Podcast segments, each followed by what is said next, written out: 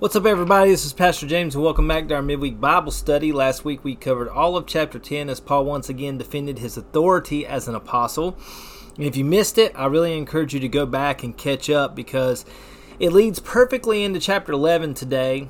And uh, Paul is talking about all that he has done for the Corinthian church as an apostle, which is very contradictory to the false apostles that um, he keeps referring to, and that they have worked with. Uh, basically, they've just worked their way into the Corinthian church and kind of started taking advantage of them. So, read with me as we will probably only cover about the first half of chapter 11. So, let's read verses 1 through 15. That's probably all we're going to get to today. So, it says, I hope you will put up with a little more of my foolishness. Please bear with me, for I am jealous for you with the jealousy of God Himself. I promised you as a pure bride to one husband, Christ. But I fear that somehow your pure and undivided devotion to Christ will be corrupted, just as Eve was deceived by the cunning ways of the serpent. You happily put up with whatever anyone tells you, even if they preach a different Jesus than the one we preach, or a different kind of spirit than the one you received, or a different kind of gospel than the one you believed. But I don't consider myself inferior in any way to these super apostles who teach you such things. I may be unskilled as a speaker, but I am not lacking knowledge. We have made this clear to you in every possible way. Was I wrong when I humbled myself and honored you by preaching God's good news to you without expecting anything in return? I robbed other churches by accepting their contributions so I could serve you at no cost. And when I was with you and didn't have enough to live on, I did not become a financial burden to anyone, for the brothers who came from Macedonia brought me all that I needed. I have never been a burden to you, and I never will be. As surely as the truth of Christ is in me, no one in all of Greece will ever stop me from boasting about this. Why? Because I don't love you? God knows that I do. But I will continue doing what I have always done, and this will undercut those who are looking for an opportunity to boast that their work is just like ours. These people are false apostles. They are deceitful workers who disguise themselves as apostles of Christ. But I am not surprised. Even Satan disguises himself as an angel of light. So it is no wonder that his servants also disguise themselves as servants of righteousness. In the end, they will get the punishment their wicked deeds deserve. All right, so Paul is obviously continuing on with his defense as an apostle from chapter 10, which we talked about in the beginning of today's study. And he asked the Corinthians to put up with a little more of his foolishness. And, and this is where you kind of see once again some of Paul's sarcasm. Um, it's a little bit of jousting towards the Corinthians and towards the false apostles. Um, and really you you see a lot of his sincerity in it as well so he's using all this to really express his sincerity in in wanting the Corinthian church to be reconciled and wanting to be accepted by them and wanting his authority to be accepted by them. And Paul said that he was jealous for them, but it's not a worldly jealousy, and I think that's really important to understand that um, he refers to this as a godly jealousy, and you know, if you go back and you read the Old Testament, when God gives Moses and the people of Israel the covenant in the Old Testament, he declares that he is a jealous God. And so, jealousy, um, if carefully done, can be done in the right way. Um, so, I just want you to use your imagination for a moment. And so, don't try to imagine a man pursuing a woman because he genuinely cares for her because that's extremely difficult to do. I mean, I, I, love my wife so much. She is such a wonderful woman. She's a wonderful woman of God.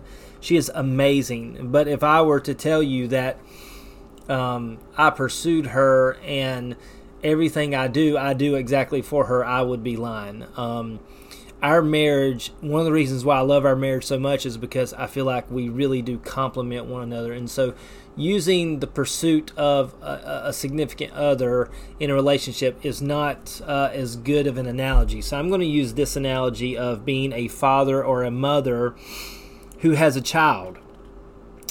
And if you've ever had children and you love and you care for your children the way you should, um, you will know that you sacrifice a lot for them. You do a lot for them that they never realize, um, especially early on in life. And I will say that my own parents did a lot for me that I didn't realize until I got older. And once I became an adult, and once I became a parent, once I started working full time and doing all those things, I realized a lot of the things that they did for me that I just could not understand as a child. And I'm very grateful for that. And they really have always wanted the best for me despite um, many, many things. And so try to imagine a parent who has a child that is trying to give them advice. Um, they're trying to instruct and give wisdom and give the best information they can possibly give while they are watching their child maybe being taken advantage of in friendships or maybe being taken advantage of in a relationship uh, from someone else. And, you know, as a parent, there comes a point in time when you can't force your child to obey you anymore. Basically, your child grows up to the age where they have to decide for themselves, and, and basically, you can only plead for them to listen to you and accept what you're saying. And I think that's more along the lines of what Paul is doing in this situation. And when he talks about jealousy, it's not like he's jealous over this woman who won't give him her attention. It's almost like a jealousy of a father who has a child that he greatly cares for and doesn't want that child to be misled or taken advantage of in any way.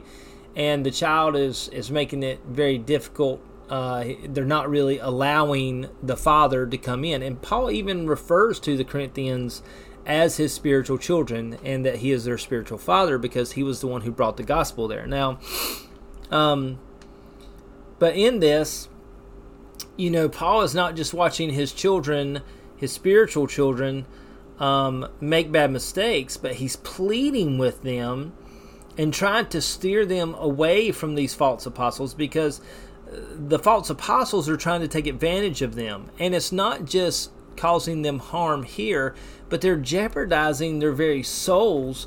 And Paul talks about the false gospel and the false uh, Jesus, um, a different spirit than the ones that they had received. And so Paul is acknowledging that the fact that they had been saved, they had received the gospel, they had received Christ, they had even received the Spirit, um, they had been filled with the Spirit.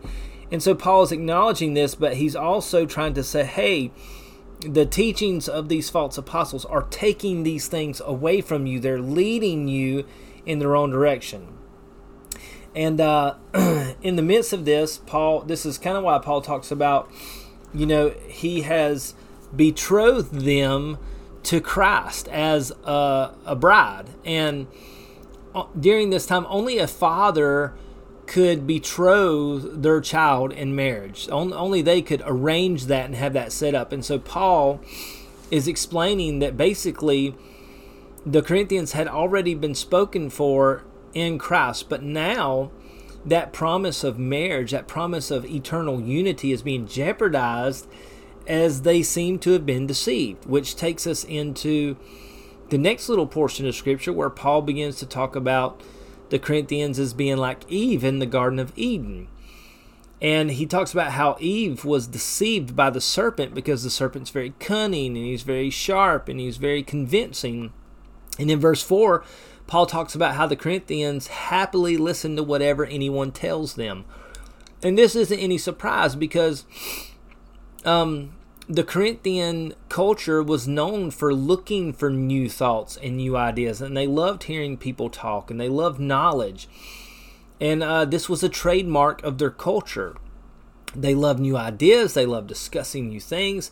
However, when you accept Christ and you claim to be a follower of Jesus, this does not permit us to accept new ideas and teachings about Christ or the gospel or the Spirit.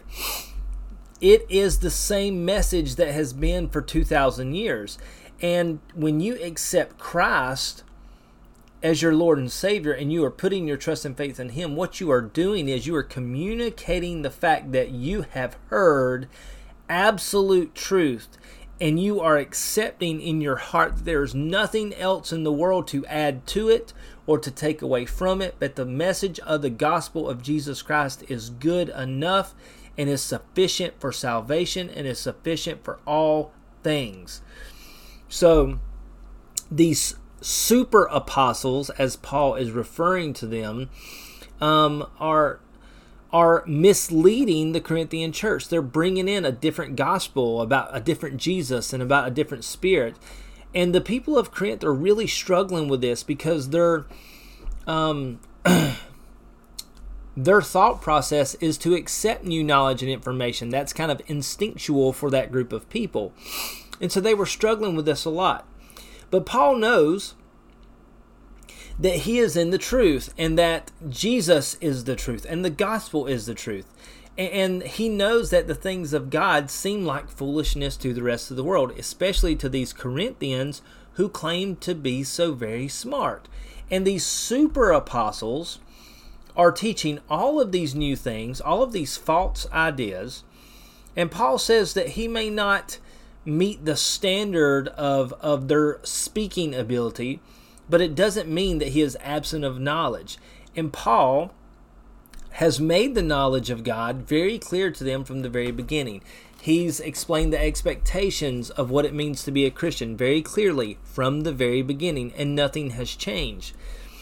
Now, in verse 7, we see where Paul is going back to some of his arguments that he used in, in his letter uh, from 1 Corinthians. And he talks about how he brought the message of the good news to them without payment and without expecting anything. Now, Paul actually talks about how he felt like his his ministry to the Corinthians was robbing other churches so that the Corinthians could be served at no cost. Now, this was a big deal because if you remember in the past couple of weeks, we've talked about how wealthy the people of Corinth were. They were an extremely wealthy city they were an extremely wealthy group of Christians. And uh, Paul talks about how his ministry to them was robbing other churches because other churches were funding that ministry. And apparently, this whole issue about money and payment and genuine service seems to be a running theme uh, between Paul and the Corinthian church. And Paul even talks about being with the Corinthians and not even having enough to live on he, he didn't have enough to survive. And he says that even in that, he didn't ask for anything, but the saddest part is is that the people of Corinth never offered Paul anything, even out of their abundance of wealth. They never offered Paul uh, relief in his ability to survive, but rather it was brothers and sisters from Macedonia that came and gave Paul what he needed in order to survive while he was there ministering. Now, if you remember last week's study, we talked about the Macedonians being from the north, and they were poor. They did not have nearly as much wealth as the Corinthians, and yet the Macedonians were the one who were giving in abundance to the believers in Jerusalem. The Macedonians were the ones who were giving to Paul and taking care of him so that he could minister.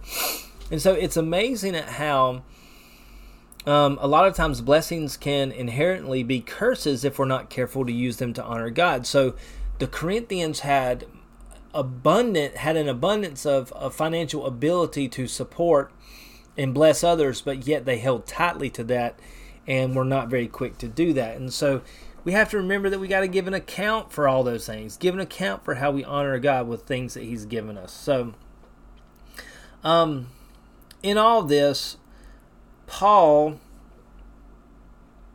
claims that he has never been a burden and he proclaims that he never will be a burden to the people of Corinth. I mean, the relationship. Now, Paul has talked about how much he loves them, how much he has bragged on them, and he probably does. But apparently, the whole issue about him being supported and him not having enough, and the Corinthians not wanting to support him in his ministry. Apparently, Paul has made up his mind to where he is never going to be a burden to them. He will never ask them for anything. Basically, Paul just wants to minister to them and love on them without them ever having to give or sacrifice anything on his behalf. And this is the one thing that Paul says that he can boast about. And it gives his ministry validity compared to these false or super apostles, as Paul refers to them. Because Paul humbled himself before the Corinthians and before God to make sure that the gospel was proclaimed and that Jesus was the only thing glorified by Paul. And Paul professes his love for the Corinthians, and once again, he refers to God knowing how much he loves them.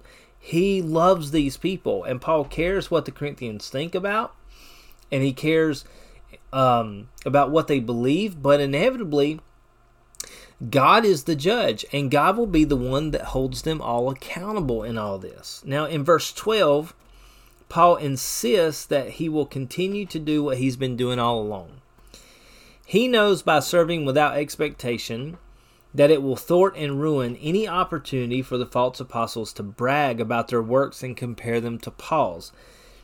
These false apostles, or super apostles, as Paul uses in this chapter, have expectations from the Corinthians because of their works.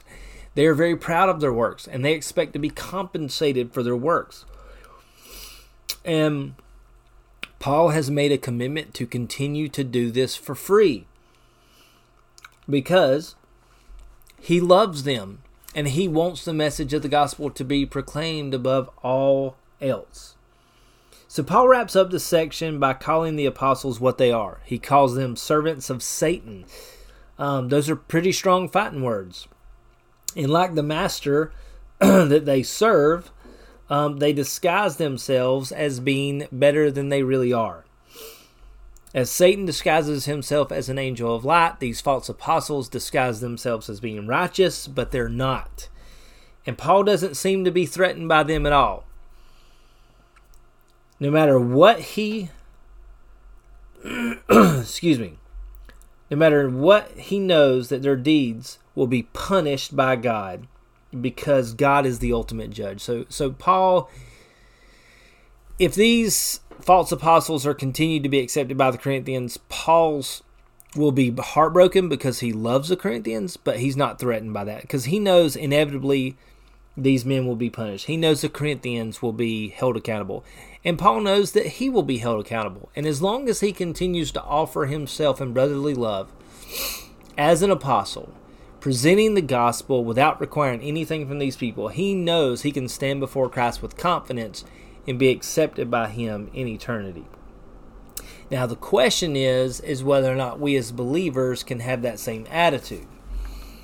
For us today, there are so many things that burden us down and get in our way and become hindrances to our relationship with Christ. So I just want to ask you before we close out today do you feel like if you died right now and you had to stand before the Lord, if you could stand before Him in confidence?